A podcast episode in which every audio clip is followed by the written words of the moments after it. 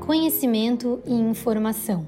Com ciência e também com coração. Vem com a gente transformar a sua vida no melhor lugar para se viver.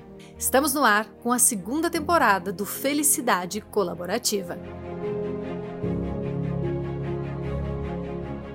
Felicidade no sexo? Será que isso existe? Hoje o papo é quente: sexo, felicidade e bem-estar. E para já entrar nesse clima sexual da coisa, hoje nós vamos de homenagem. Aqui comigo, então, a minha parceira, colaboradora dessa temporada do Felicidade Colaborativa, a psicóloga Ana Paula Luque. Oi, gente. E a gente vai saber tudo sobre esse tema com a sexóloga Gabriela Dias. Gabi, muito obrigada por aceitar o nosso convite. A gente está muito animada, porque eu tenho certeza que esse papo merece e promete. Imagina. É um imenso prazer, literalmente, estar aqui com vocês e muito feliz com esse convite.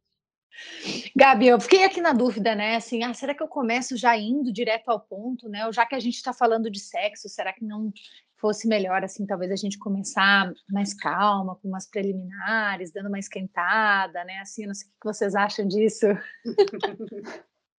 Mas assim, Olha, brincadeira, né? Só pra gente. Por onde começa, não importa o começo, né? Onde termina, é onde todo mundo sabe, geralmente. É, mas sabe que essa brincadeira é mais pra gente uh, falar que, no fundo, a gente tem uhum. vergonha um pouco de falar sobre sexo. Uhum. Então eu fiquei pensando isso assim, será que é uma vergonha que é minha, da minha geração, uhum. e, que eu carrego isso, ou será que as pessoas de fato não se abrem tanto para o sexo, para falar disso?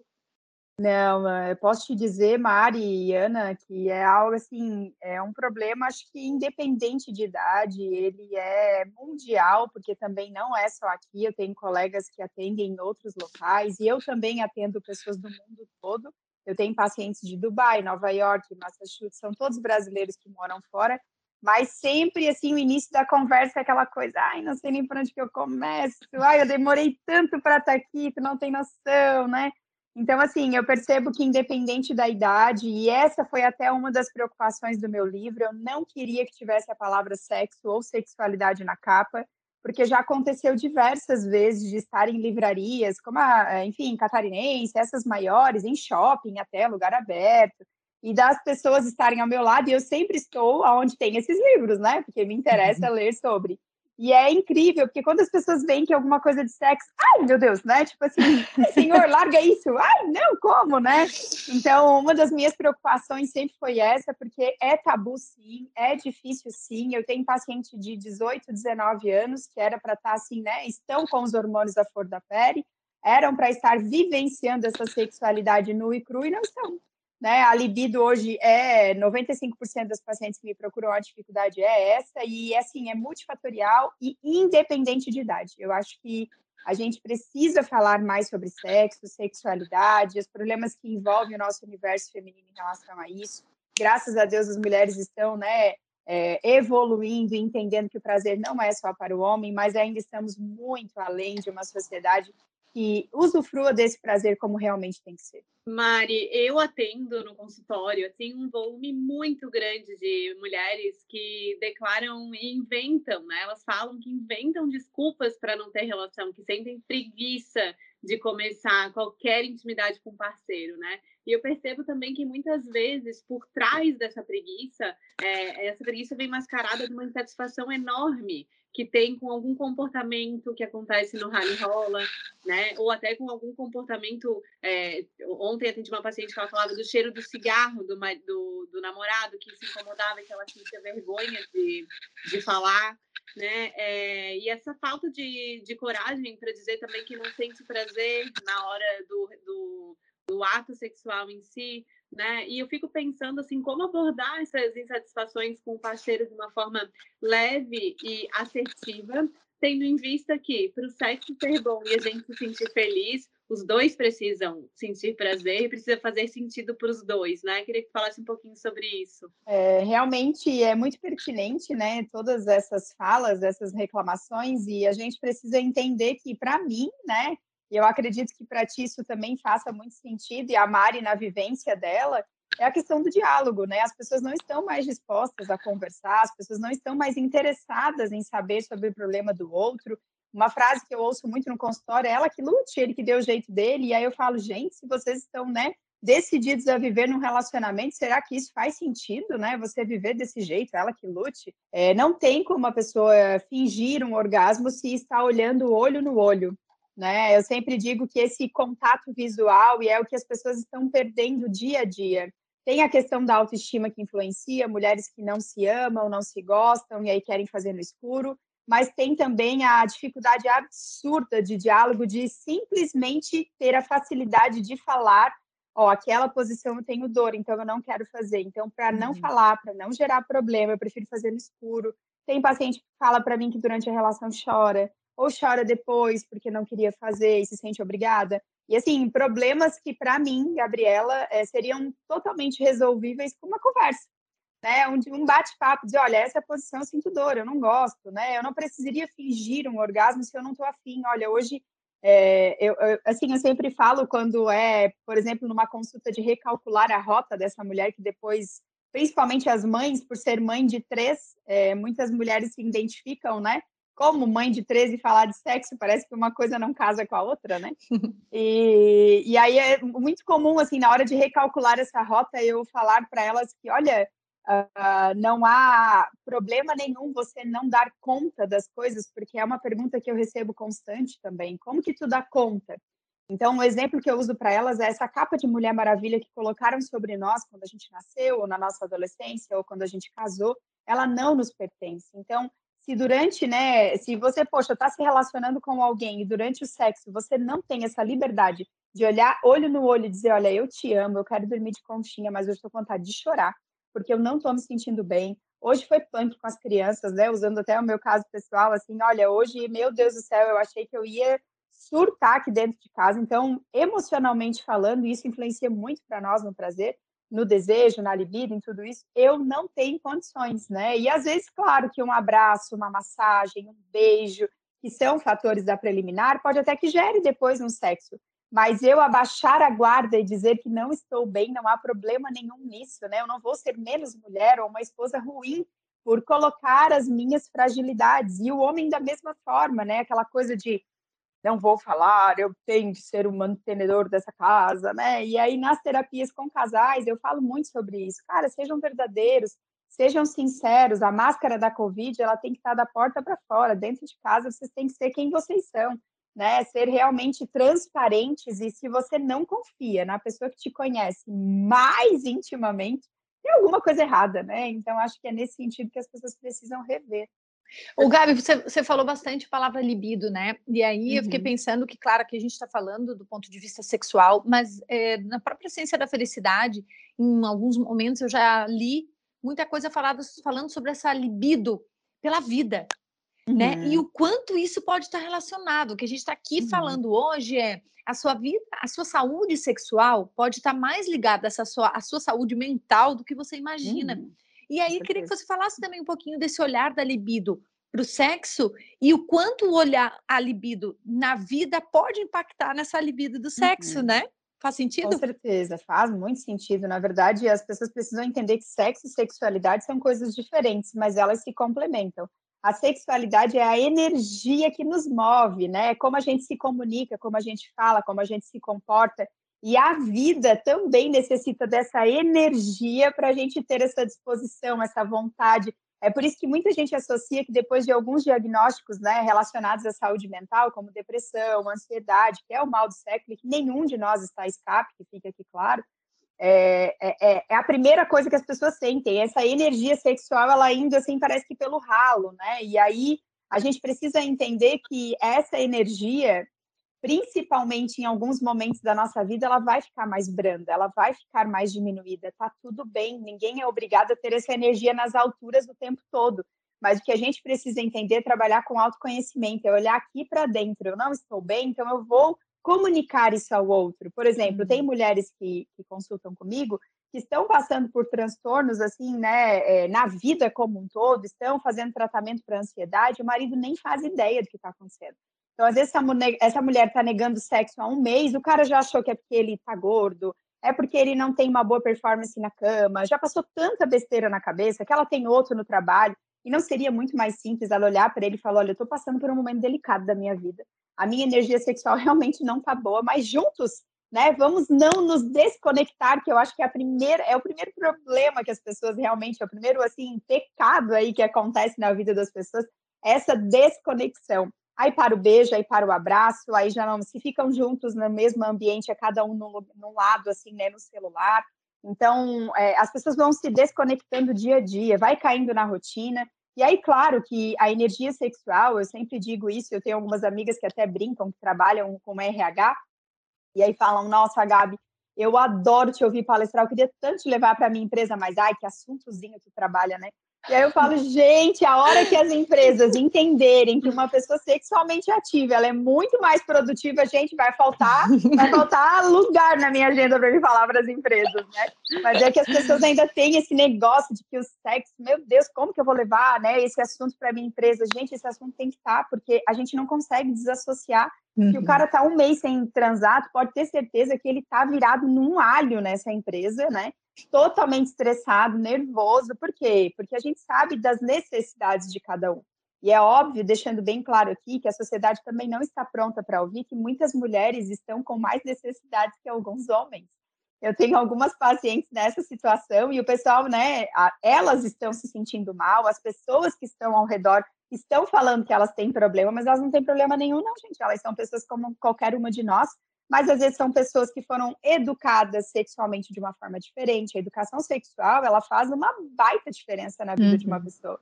A pessoa que teve informação sexual desde cedo, ela não encara o sexo como uma coisa ruim, como um fardo, como uma coisa que eu só preciso ter para ter filhos. Então, essa mulher, ela já vê o sexo como também uma necessidade para ela. E isso é fato, né? A libido, ela é 20% é, relacionada a, ao nosso meio, né? Uso de anticoncepcional, uso de alguns medicamentos, é, influencia algumas coisas que nós ingerimos, digamos, mas 80% é o nosso psicológico. Então, hum. é o que você ouviu desde que você nasceu, é a forma como você se comporta, é como você vê tudo isso, como foi sua primeira experiência sexual. Então, a gente precisa entender de uma vez por todo que, é, uma vez por todas, que a libido ela é multifatorial, tem muitos fatores que envolvem, mas eu preciso olhar para esse assunto eu querendo ou não tenho que olhar porque essa energia ela vai me prejudicar na minha vida pessoal, na minha vida profissional, no, na minha felicidade como um todo. As pessoas são muito cruéis no falar que muitas vezes aquela pessoa que é carrancuda, que é braba, e aquela de lá tá faltando. Eu também acredito que tá faltando, porque é o ditado que todo mundo fala para mim. Eu chego num lugar e as pessoas já falam, Gabi, tá vendo aquela de lá? Olha, fico olhando para ela. Eu acho que ela não faz, já faz uns cinco anos. Eu digo, ai, gente, vocês param com isso, porque a gente não pode limitar as pessoas só a isso. É óbvio, né? Vamos recapitular aí para quem não sabe, ou ensinar. É, quando a gente tem orgasmo, a gente faz liberação de ocitocina, endorfina, serotonina, dopamina, hormônio da felicidade, prazer, rejuvenescimento, alegria. É muita coisa boa para ficar parada. Ah, é, meu uh! Deus do céu! Peraí, vamos Mas... pause aqui, vamos lá fazer um. Peraí que eu vou lá fazer isso aí para liberar tudo isso aí já volta aqui.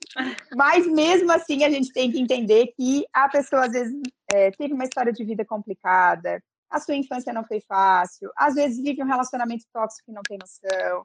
Gente, é cada coisa que as pessoas passam, assim, é muito cruel julgar o livro pela capa. A gente precisa conversar com essas pessoas e se permitir entender o que elas estão passando, né? E eu vejo muito isso no consultório. Às vezes uma pessoa às vezes até alguém que eu sigo na rede social e do nada a pessoa cai no meu consultório. Às vezes eu fico pensando, gente, mas me parecia uma pessoa assim tão bem resolvida em todos os sentidos, né? E a área sexual não ficaria para trás. O que essa pessoa está fazendo aqui? E aí a pessoa começa a abrir a boca, eu com os meus pensamentos, né? E a pessoa começa a falar um pouco da história dela e é um soco, né, na boca do meu estômago.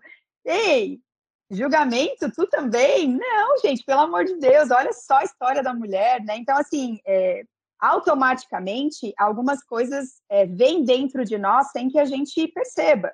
Mas a gente precisa entender que quando se trata do outro, a empatia, que é algo até que vale a pena falar dentro dos relacionamentos também, e no sexo também, né? Porque eu ainda encontro casais onde um está muito preocupado com o seu prazer e o outro não está nem aí para o prazer do outro.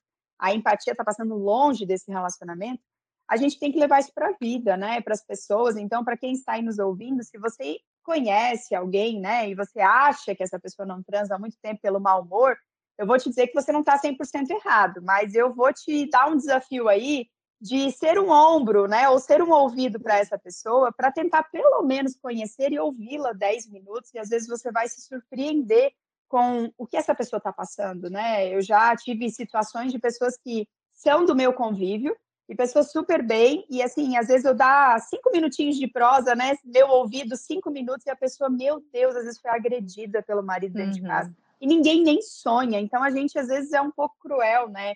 E claro, nós, enquanto né, pessoas que nos relacionamos, nós temos essa responsabilidade de deixar o outro ciente daquilo que estamos vivendo, porque isso vai influenciar na nossa felicidade e na nossa sexualidade. Eu acho bem legal ouvir você e a própria Ana, Ana quanto a, ao que vocês ouvem, né, no, do trabalho de vocês no consultório, porque a gente fala pouco sobre isso, né? Uhum. Mulheres, inclusive entre mulheres, não sei assim se, se você ouve isso também, Ana, no consultório, né? Alguns relatos. É, até é, pegando o gancho do que você estava falando ali do, do que, que a gente aprende, né? Uma questão que fica bem evidente também nos meus atendimentos, aproveitando que a Mari pediu para a gente compartilhar, é a idealização daquele sexo performático que os filmes abordam, né? Aquele prazer instantâneo, né? Oh, e desse jeito, daquele jeito, sente o prazer muito rápido, né? E o quanto que isso fica distante dentro das quatro paredes de um casal normal, né? Vamos dizer assim, né? Até outro dia no programa Saia Justa, a, elas estavam falando um pouco sobre, sobre isso e a Sabrina Sato falou é, que ela odiava sexo performático. E as, uhum. aí as outras três apresentadoras ficaram ou porque tinham a Sabrina Sato como uma uhum. símbolo sexual que tem, que faz sexo performático. E ela, ela, ela ainda usou a palavra assim, gente, eu acho cafona. Ela usou esse termo, eu botei no meu Instagram e deu uma, uma repercussão bem grande, assim, é, porque às vezes esse distanciamento de que o sexo tem que ser daquele jeito é, também afasta os relacionamentos, né? o casal, dessa expectativa de ter que ser sempre desse jeito. Uhum. É, e quantas outras formas que tem de a gente se relacionar sexualmente sem nem haver o sexo em si, né? E ser muito prazeroso e ser muito gostoso e conectar de uma forma, às vezes, muito mais é, gostosa do que só a penetração, né? Então, como eu queria escutar de você um pouco isso, assim, de como que fica esse, é, como que a gente pode trazer para falar mais sobre isso e se distanciar um pouco disso do que a gente vê como modelo, né, de que a gente aprende dessa coisa do performático, quanto que ele atrapalha dentro das quatro paredes. Posso só pedir então, mais, eu vou colocar uma, uma pergunta junto para essa resposta, Gabi, porque é muito verdade isso, né? A Ana falou assim, eu não sei se tem a ver de novo com a nossa geração e com a educação sexual que você estava falando, né? Porque sim, a, é, quem foi criado vendo filmes do jeito que são performáticos vai o quê? Esperar isso na realidade. Então tem a ver uma ligação também com essa educação sexual, você acha? Total, e eu acho que eu vou assim. aprender, eu só vou é, puxar mais uma perguntinha junto, que acho que tem. Vocês me lembram depois todas essas, porque a pessoa aqui tem TDAH, tá? Se vocês não sabem. Então... Porque quando eu falo do sexo performático, também vejo que é o orgasmo performático, né? E essa questão de como que é sentir o orgasmo, que às vezes as mulheres não sabem nem o que, que é. E uhum. o quanto que isso fica discrepante entre o sentir e aquilo que ela idealizou, e aí ela acha que ela nem sentiu né? Uhum. E eu queria que tu falasse um pouquinho dessa, desse, dessa confusão. Esse bololô aí todo que a gente fez aí. Então, eu pego muito, tá? Mulheres que vêm com essa queixa dizendo, olha, é, eu nunca tive, eu nunca senti, eu gostaria muito de saber como é. E aí eu começo a conversar e falar um pouco sobre as manifestações, boca seca, né? Para quem está aí ouvindo de repente também não sabe é, coração batendo mais acelerado, as pernas tremem, tem alguns espasmos. Se você fizer xixi antes do sexo e você passar o papel ali, né, de frente para trás, que é o correto, você vai mais ou menos sentir o tamanho da sua vulva, da vagina, e se você passa depois do orgasmo, vai ver que ela está o dobro. O clitóris aumenta, se você observar. E às vezes, quando eu começo a falar, é óbvio, né, gente, que você não tem todas essas manifestações. É, tem algumas relações que você tem, tem algumas que são só duas, três, enfim. E o que eu percebo é que a maioria já teve, né, ou até tem, mas não faz a menor ideia. E aí, o que, que é o problema, gente? A ausência da educação sexual, e muita gente acha que a educação sexual é ensinar as pessoas a fazerem sexo, né? E isso eu fico assim, louca da vida, né? Eu atendo vários adolescentes, graças a Deus esses pais estão entendendo que se eu não consigo, se eu não posso, tem alguém que pode fazer isso por mim. E só para deixar claro aqui que a consulta com o um adolescente, gente, está muito longe de eu ensinar posições, falar sobre sexo, eu não falo nada uhum. sobre isso. Eu falo basicamente sobre né, como é o órgão sexual, quais são as suas expectativas, o que você sabe sobre isso. E assim, os feedbacks, tanto deles, né, que saem agradecendo, felizes, mas dos pais, já teve mãe que me ligou chorando dizendo: Olha, eu tinha certeza que a minha filha ia sair do consultório aí dizendo que ia transar no outro dia. E, para minha surpresa, ela veio, me abraçou e disse: Mãe, eu não estou pronta. Então, assim, a educação sexual, ela uhum. traz o quê? Ela traz essa consciência. Uhum. Antes de ser sexóloga, eu sou enfermeira obstetra. No ano de 2013, eu fiz 43 partos de meninas de 13 anos. Eu tenho um relatório, Nossa. assim, mais ou menos a idade, onde foi o parto, foi no chuveiro, na cama, no elevador, fiz em todos os lugares. E assim, esse contato, né, com, com, adolescentes é um público que eu gosto muito particularmente. E assim, eles têm esse pensamento fantasioso de que com eles nunca vai acontecer. Então, a uhum. educação sexual, ela nos deixa refém disso, ela nos deixa à mercê de eu ganhar, é como se eu brinco assim com as pacientes, ó, você tá ganhando um HD, você vai colocar aqui aquela sua amiga, porque coisa boa ninguém conta, né, gente? Você vai colocar aquela sua amiga que transou e transou horror, e sangrou horrores, sujou todo o carro. Você vai colocar aqui aquela sua amiga que doeu e nem entrou no negócio. Você vai colocar aqui quando você ouviu a sua mãe dizendo, ai, que saco, lá vou eu com teu pai. Né? E aí a tua avó, ó, quando tu casar, tu vai ter que fazer todo dia, tu não tem opção. E aí, assim, tu vai pegando todas essas informações e quando tu precisa, esse HD ele vai te liberando informações. E aí ele vai fazendo com que tu enxergue a sexualidade de uma forma muito ruim que é que geralmente chega a mim. É claro que eu, como trabalho essa parte de melhorar, não chega nada bom, né? É difícil. Eu tenho, assim, umas três pacientes só que vieram, olha, minha vida sexual tá boa, mas eu quero melhorar. Eu gostaria muito de ter mais pacientes como essa, mas não é o meu público. Meu público é assim, né? Amo meu marido, amo meu casamento, mas não tenho vontade. Estou enxergando igual um poste. E aí é dali que a gente começa a trabalhar as coisas. Então, assim, a educação sexual na mulher, como não teve, a gente enxerga, enxerga a maioria, tá, gente? Lembrando, né, que aquelas que tiveram informação não vêm dessa forma. Uhum. A maioria enxerga o sexo. São três formas. Eu sempre pergunto isso: como você vê o sexo? Para fazer filho, para mim não significa nada. Para mim é um abuso. Ou para mim eu faço para agradar o outro. E aí nós Uou. temos aí só problemas, porque se eu não vejo o sexo como uma coisa boa, jamais eu vou querer fazer. É a mesma coisa se eu olhar para vocês duas e disser, olha, você tem que comer giló, mas eu vou já te dizer que ele é horrível, ele tem gosto de cocô. O que que tu vai fazer? Tu não vai querer comer giló, né? Então, é óbvio, né? Então, assim, a, na parte feminina, a ausência da educação sexual fez a gente ver o sexo dessa forma, de uma grande parte, tá, gente? Com peso, e os homens, falou, né? Aquele um fardo. peso, um fardo, uma coisa horrorosa. Eu poderia estar fazendo mil coisas. As mães, Gabi, eu poderia estar dormindo, amiga, pelo amor de Deus, né? Tu sabe, porque a minha Helena, a minha caçula, tem três e ainda não dorme bem. Então, eu sei que, que é assim, a pessoa tá três anos sem saber o que é dormir uma noite toda. Eu sei que é isso, gente. Só que assim, você não pode focar só numa área e dizer que ela é o problema. Não, eu não vou transar porque o problema é isso. Não, cara, você pode administrar o seu tempo de outra forma. Você pode dormir mais cedo e não ficar tanto no celular, né? Então tem algumas coisas que a gente pode administrar, mas sempre a culpa é o sexo e é o marido, entendeu? E, de vista, e vice-versa também, porque às vezes o homem não tem vontade e fala as mesmas desculpas. E o homem, qual foi o problema? O homem também não teve educação sexual, mas ele caiu na pornografia. Hum. Para quem tem mais de 10 anos atrás, eram as revistas pornôs. Então, se ele não conseguia comprar, um amigo conseguia, roubava do pai, roubava do primo, do tio, enfim. E hoje, gente, aí o buraco está bem mais embaixo. Em qualquer lugar, o abençoado pega o celular. Não tem filtro. Se você uhum. bota no Google posição de quatro, gente, já vem um pornozão ali escrachado e assim eu posso dizer para vocês que a medicina está profundamente preocupada com esse aumento que nós tivemos em relação aos acessos à pornografia. A pornografia ela adoece, tem estudo científico falando sobre isso. Para quem está aí nos ouvindo que tiver essa curiosidade sobre o assunto, coloca lá no Google para você pesquisar como fica um cérebro de uma pessoa que é viciada em pornografia. Lá vai aparecer três imagens. Vai aparecer uma imagem de um cérebro normal, de uma pessoa que é viciada em crack, heroína, cocaína, as drogas ilícitas aí mais pesadas, e vai aparecer um cérebro de uma pessoa que é viciada em pornografia. O comprometimento cerebral, vocês não têm noção. É Nossa. É absurdo. É muito sério. Então, assim, um cara que é viciado na pornografia, o que, que ele vai fazer? Além dele se masturbar, estar propício a ter ejaculação precoce, ele vai trazer toda essa porcaria para dentro das quatro paredes. Então, assim, eu já atendi terapia de casal onde o cara cruzava o braço e dizia: ela não tem orgasmo. E a mulher olhando para mim dizendo: não, mas eu tenho orgasmo. Não, ela não tem, porque ela não molha a cama.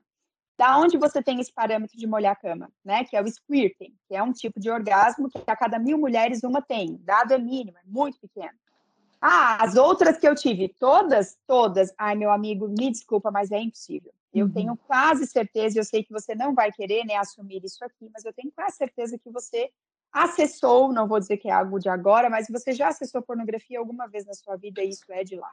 Né? Então, assim, a gente precisa entender que a vida fictícia, porque o filme é uma ficção, e eu acho uhum. que esse é o maior uhum. problema das pessoas acharem que aquilo daria vida real, não é. Eu sempre falo para os casais, alguns pedem ajuda nesse sentido, Gabi, é nós dois que gostamos de ver. Beleza. Se for de uma forma equilíbrio, saudável, eu acho muito difícil conseguir ter equilíbrio daquilo, né? Eu, particularmente, Gabriela, mas tem quem goste, não estou aqui para julgar. Mas coloquem um filtro, porque assim, aquela cena de dois minutos, ela levou duas horas para serem gravadas, né? Então nós estamos falando de um filme, a gente não está falando de vida real. Aquela performance, aquele gemido, aqueles corpos, né, gente? Porque as atrizes são escolhidas a dedo, uhum. e os uhum. caras com os pintos também, né, gigante, foram também escolhidos a dedo. Então, assim. Gente, filme... vou, te, vou, te, vou ter que te interromper. Eles estão fazendo cirurgia para aumentar. O, não, uhum. e o órgão da mulher mais rosa, mais branca. Então, assim, uma coisa que uma mulher de 30 anos não vai ter a vagina da, da coloração de uma menininha. Gente, pepeca rosa é pepeca né? de criança. Exato. Só a criança tem pepeca rosa, mais ninguém. Eu tô então... para fazer um rios disso faz tempo, mas eu sempre me esqueço. Mas a gente tem que entender que, assim, a vida é muito mais que aquilo, sabe? Eu acho que os casais, se eles querem trabalhar com estímulos, vocês podem trabalhar com estímulos sensoriais, né? Nós temos o olfato, o paladar, nós temos lugares diferentes que você pode ir, tem produtos, hoje a, a indústria do sexy shop, agora na pandemia, cresceu mil por cento. Você sabe o que é isso? Mil por cento. Eu palestrei agora na última maior feira erótica da América Latina e tive a oportunidade de ouvir vários outros profissionais e o quanto esse mercado tem crescido e ele tem vindo justamente para aproximar casais, para deixar as coisas mais prazerosas.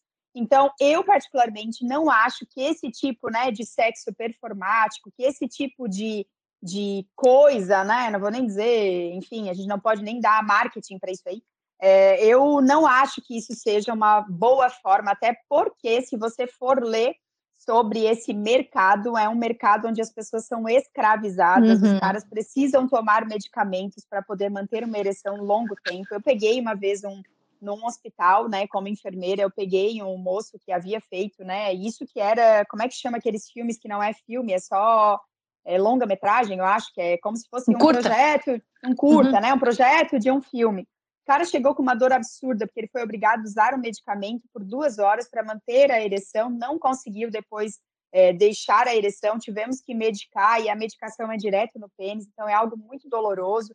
Então, assim, a, a gente tem que entender que as coisas nem são tudo que parece, é que nem, né, é, essa questão da, da rede social, que eu acho importante a, a gente falar também no pós-dia dos namorados, as minhas consultas foram só isso, né? Porque, ai, meu marido não me levou para viajar, porque meu marido não. Tá, mas da onde que tu tirou isso agora? Ah, porque no dia dos namorados, o marido da fulana levou ela para gramado. Tá, mas peraí. Né? É, como é esse relacionamento? Como é, né? Será que a comparação é a melhor forma de eu trabalhar no meu? Se você queria ir para gramado, por que, que você não, não, não planejou essa viagem? Por que, que tem que ser sempre o outro?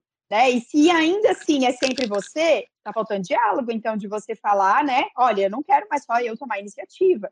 Então, assim, Ô, eu Gabi, percebo eu, eu, vou só te interromper, porque eu ia Não, perguntar uma, uma, questão sobre essa comparação em relação à quantidade.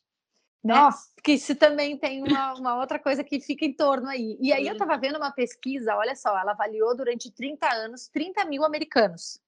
E aí a conclusão do estudo é que a frequência de relações sexuais aumenta o quando aumenta o quanto o indivíduo se sente mais feliz. Ok? Uhum. Porém, prestem atenção, acima de uma vez por semana, mais sexo não traz mais felicidade. Ou seja, vamos, estou falando para todos nós nos ouvirmos, né? Vamos parar então com essa busca de um número perfeito para esse sexo perfeito que a gente vinha falando até agora, né?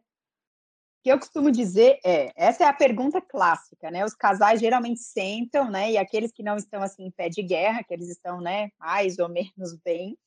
Doutora, nos fale qual é a frequência sexual ideal para um casal saudável, né? E na caixinha de perguntas, acho que eu já perdi as contas de quantas vezes veio essa pergunta.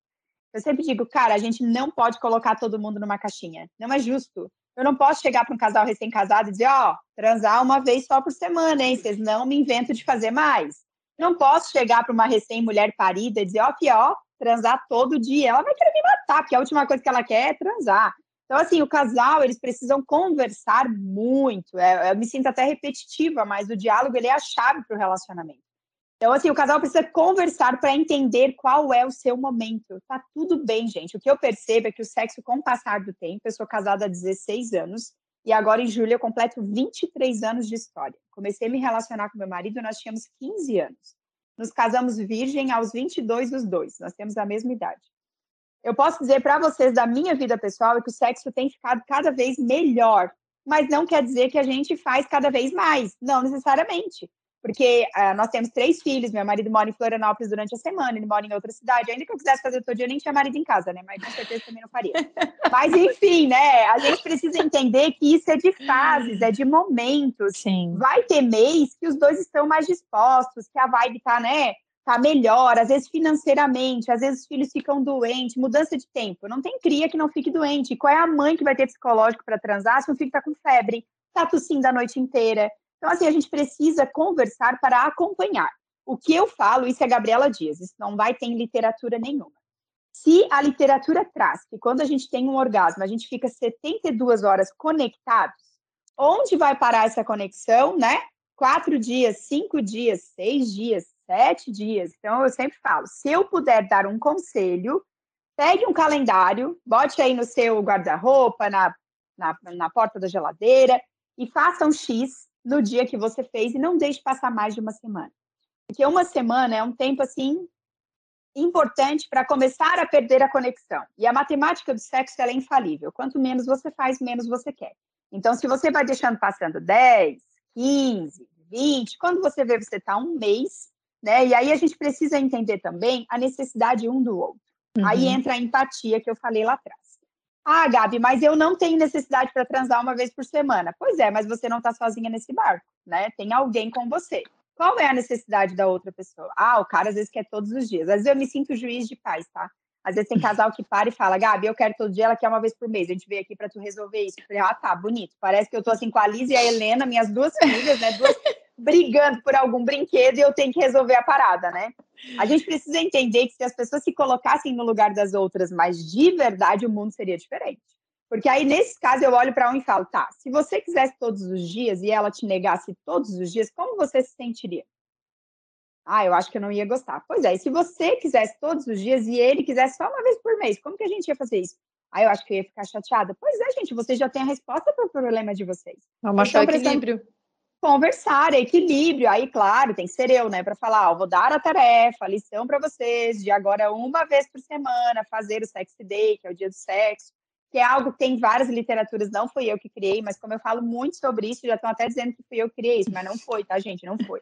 O Sex Day é algo que veio lá dos Estados Unidos, tem algumas escritoras, não vou lembrar quem, porque eu também nem sei de onde que veio, mas eu já li em vários lugares, onde o ter um dia para o sexo é algo muito saudável para os casamentos, porque a chance de você deixar passar muito tempo é menor. E fora que, se você tem um dia para o sexo, ah, sexta-feira é o dia de sexo aqui em casa. Se 80% da vontade é psicológica, pensa comigo, né? Você já vai planejar lingerie, como vai ser durante o dia, já vai ser um dia que tu vai dar uma desacelerada. Tu não vai querer fazer uma faxina sabendo que a noite vai ser o dia de sexo, sabe que vai estar morta, né? Então, algumas coisas tu já vai trabalhando a tua mente, né? Aquelas que fazem tudo isso aí já é bandidagem, porque já sabe que não vai ter força, né? Depois. né? Mas, enfim, sempre tem. No consultório tem. O marido fala, às vezes elas mesmas, tá? É muito engraçado. Gabi, eu não sei o que acontece comigo, no dia do sexo eu acordo numa disposição, já vou levantando o sofá e o marido só cruza o braço e fala, pois é, aí depois da noite não tem força. Eu me acho, porque assim, eu entendo, né, que o psicológico ele tá tão pronto para aquilo que, olha só, já fica aí até essa dica para quem nunca fez. Escolha um dia da semana, escolha para ser o dia do sexo, trabalhe a sua mente. E eu posso te dizer que, assim, a primeira vez que eu ouvi sobre isso, eu achei uma baita de uma besteira, porque parece aqueles negócios, eu posso, eu consigo, eu vou fazer. É, pelo amor de Deus, né? E o sexo, ele é uma coisa gostosa quando ele acontece naturalmente. Porém, a gente precisa, para nossa mente, programar algumas coisas. É que nem você me dizer, né, as pessoas que não têm o hábito de fazer uma atividade física. Se tu sai querendo fazer todos os dias e tu é sedentário, tu não vai conseguir, gente, não adianta. Tu vai ter que programar a tua mente para começar umas duas vezes por semana, aí tu vai criando aquele hábito, aí tu aumenta para três, aí tu começa a ver que teu corpo está pedindo por aquilo. A gente precisa programar nossa mente que a gente necessita daquilo mesmo a gente achando que não, né? E a mesma coisa alimentação, várias coisas é assim. Então, assim, a gente tem que entender que no sexo, o tu escolher um dia para isso, automaticamente não vai deixar passar tanto tempo. Você vai trabalhar o seu psicológico e você vai ver que vai ser um sexo gostoso, porque você criou essa energia sexual. Muito legal, né? De escutar. A gente ficaria aqui, né, Mari? Fica, fica reverberando, ah, né? Fica um silêncio, pensando, assim, reverberando tudo isso, porque é, parece muito óbvio, às vezes, né, Gabi? Mas no dia a dia, uh, todas nós deixamos em algum momento, todas essas coisas que tu falou, em algum momento bateu na gente. Sim, né? até eu, tá e até eu. Na verdade, assim, é, é, o que eu sempre falo, as pessoas, às vezes, na caixinha de pergunta é engraçado, porque as pessoas acham que a minha vida sexual, eu que sou sexóloga, é perfeita. E não é, gente. A responsabilidade para mim, ela só aumenta porque eu tenho todas as informações que eu falo para as pessoas, mas eu também não consigo viver alguma delas. Então, a uhum. diferença é que o fato de eu estar falando sobre isso todos os dias faz eu trabalhar a minha mente também, né? Mas eu sou uma pessoa normal como qualquer outra que muitas vezes também não tem vontade. Mas eu aprendi no meu relacionamento a falar como eu me sinto, e isso foi libertador e transformador no nosso relacionamento, né? O Ricardo sabe que eu amo, que eu gostaria muito, né, de às vezes ter mais disposição, mas eu me sinto limitada como mulher. E aí a gente tem, né, a porcaria do estrogênio da progesterona, que dá uma abafada legal, né, no, na, na nossa testosterona, que é o hormônio que rege o desejo. Então, nós mulheres precisamos sempre entender, e é algo que eu trabalho muito no consultório, algumas falam para mim, Gabi, eu queria aquele fogo do começo. Eu digo, gente, o fogo do começo é a paixão. Ele não sustenta um relacionamento. Tu tem que entender que depois que vira amor, tu tem que ter uma caixinha de fósforo. E tu vai, ó, tu vai riscar esse fogo abaixo. É isso que vai acontecer, né? Vai ser o dia de trabalhar a tua mente, tu ir lá comprar uma lingerie, tu dizer para ele, olha, se tu me aparecer com essa cueca mais uma vez selada ou furada, tu me some daqui porque está acabando com a minha libido, né? Então eu incentivo muito que as pacientes também falem o que elas sentem. Tem mulher que fala para mim, eu tô cansada de fazer dias especiais e só eu faço, só eu compro vela, só eu compro lingerie, só eu faço isso. E aí uma das coisas, e isso a Gabriela diz, o sexy day para os casais que eu, né, é, dou essa sugestão, que né, a gente não pode impor nada, cada um faz o que quiser no seu relacionamento. É, e tem muitos homens que ficam bravos comigo como sexy day porque querem que o negócio flua e não seja programado. Mas depois eles, né, depois eles veem que vale a pena fazer programado, porque eu, às vezes é o pontapé inicial para o natural acontecer depois. Uhum. Uh, a tarefa é uma semana a mulher vai programar esse sexy day. Então ela vai ela que vai arrumar esse quarto, ela que vai escolher a lingerie, ela que vai reger as regras. Na outra semana, ele vai fazer o sexy day. Aí eles querem me matar, porque aí, ah, pelo amor de Deus, aonde que eu vou criar alguma coisa? Aí eu digo, não, olha, mais parecido com o que ela fez, tá tudo certo. Se ela botou pétala na cama, tu bota no chão, tu bota Copia, copia, nada copia. assim, tudo Não tem copia. problema. Aí, assim, esses dias foi muito engraçado, porque eu constei um casal de, do Rio de Janeiro, 64 anos os dois, estavam numa frequência sexual assim péssima. E achavam que era pela questão da idade, né? Mas idade, gente, ela nunca será um fator determinante para uma vida sexual ruim, se não tem nada a ver. Enquanto o casal tem disposição, né? E até, enfim, dá para repor hormônios, tem muita coisa que dá para a gente fazer se a gente quiser, né? Que fique claro. E eles, de uma vez por semana, eles, uma vez por mês, estavam fazendo quatro vezes por semana. Eu falei, gente, vocês estão botando nós novinhos no chinelo, né? Pelo amor de Deus. Inspiração, tem que ser uma inspiração. Inspiração, gente. com certeza. E aí ela me mandou foto pelo WhatsApp dos quartos que ele tinha feito os últimos. Gente, tinha um quarto que ele botou pisca-pisca, que eu não sabia se era Natal ou se era um quarto assim romântico. Teve um que ele botou pluma. Ela disse que ele foi numa loja de, de aviamento e comprou plumas e botou para tudo quanto é lugar. E teve um que foi muito especial, que ela me contou, assim, é, embaçada, sabe quando a pessoa tá louca para chorar? O primeiro beijo deles foi num morro, lá no Rio de Janeiro, um morro, assim, muito alto. E é, ele botou uma venda nos olhos dela e disse que o sexy day seria num lugar diferente. Ele levou ela nesse morro. Ah. E aí, chegando lá, deu um beijo e eles transaram dentro do carro. Eu, Jesus, lá. Mas enfim, assim, ela me contou chorando, dizendo assim, nossa, como a gente perdeu tempo, por que, que a gente não olhou? né, que criou, imagina, não importa a por idade, que, a que a gente não olhou para essa área antes e a gente poderia estar vivendo o que estamos vivendo agora há muito tempo, né? Porque os filhos casaram já fazia acho que uns 10, 15 anos que não tinha mais filho em casa, porque quando tem filho é aquela limitação, às vezes é mais difícil, mas gente, olhem para essa área. Olhem para essa área que assim, ela que rege não é só a felicidade do sexo, mas é a felicidade da sua vida. Você, uhum. assim, eu tenho experiências de pessoas que depois que começaram a olhar para essa área, e não sou eu, tá, gente? Você pode escolher qualquer sexóloga, qualquer profissional que trabalhe a sexualidade, que vai te ajudar, vai te guiar nesse caminho. Pessoas que estavam, assim, esperando uma promoção, que estavam querendo mudar a vida profissional, estavam estagnadas. Melhorou a vida sexual, as pessoas foram promovidas, foram contratadas por lugares com salários muito melhores. Então, assim, a gente tem que olhar para essa área porque é que resto... mexe com aquela energia da vida que a gente estava falando Sim. no começo, né? Por isso esse tema está aqui hoje é no podcast, né?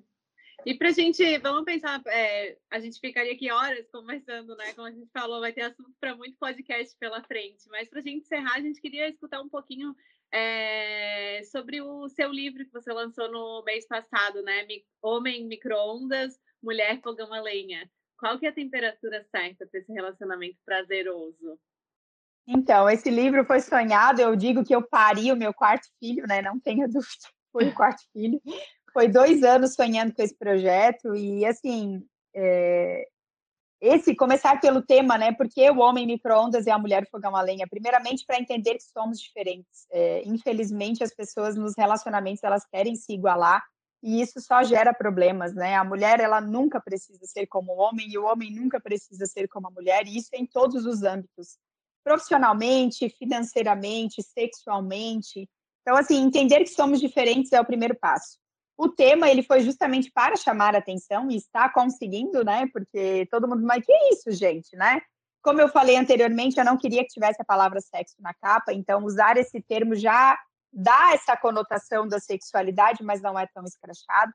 E nós sabemos, né, que o homem ele é muito visual. Então, automaticamente, o olho vê, o cérebro responde, manda a informação para o pênis, o pênis está ereto. É tudo muito rápido, é questão de segundos. O homem que não funciona assim tem várias histórias que podem ser probabilidades, mas em suma, a maioria é assim que funciona. E nós, mulheres, eu costumo comparar, eu não, né? Várias pessoas fazem essa comparação ao micron, ao forno a lenha. E não é, tá, gente? Não quer dizer que é porque a mulher não consegue, porque ela tem problema, não. A comparação ao fogão a lenha é justamente para mostrar que, para nós, o sexo começa num bom dia. Como foi esse dia, né? Quem já ligou um fogão a lenha sabe como ele é. A gente não é tão visual quanto o homem. Nós precisamos, às vezes, de alguns estímulos diferentes, mas isso não quer dizer que a gente não chega ao prazer. Então, esse, essa temática foi justamente para mostrar essa diferença, mas que ambos juntos se completam. Então, o livro ele é bem divertido, ele trabalha desde a autoestima, diálogo, orgasmo, sexo como um todo.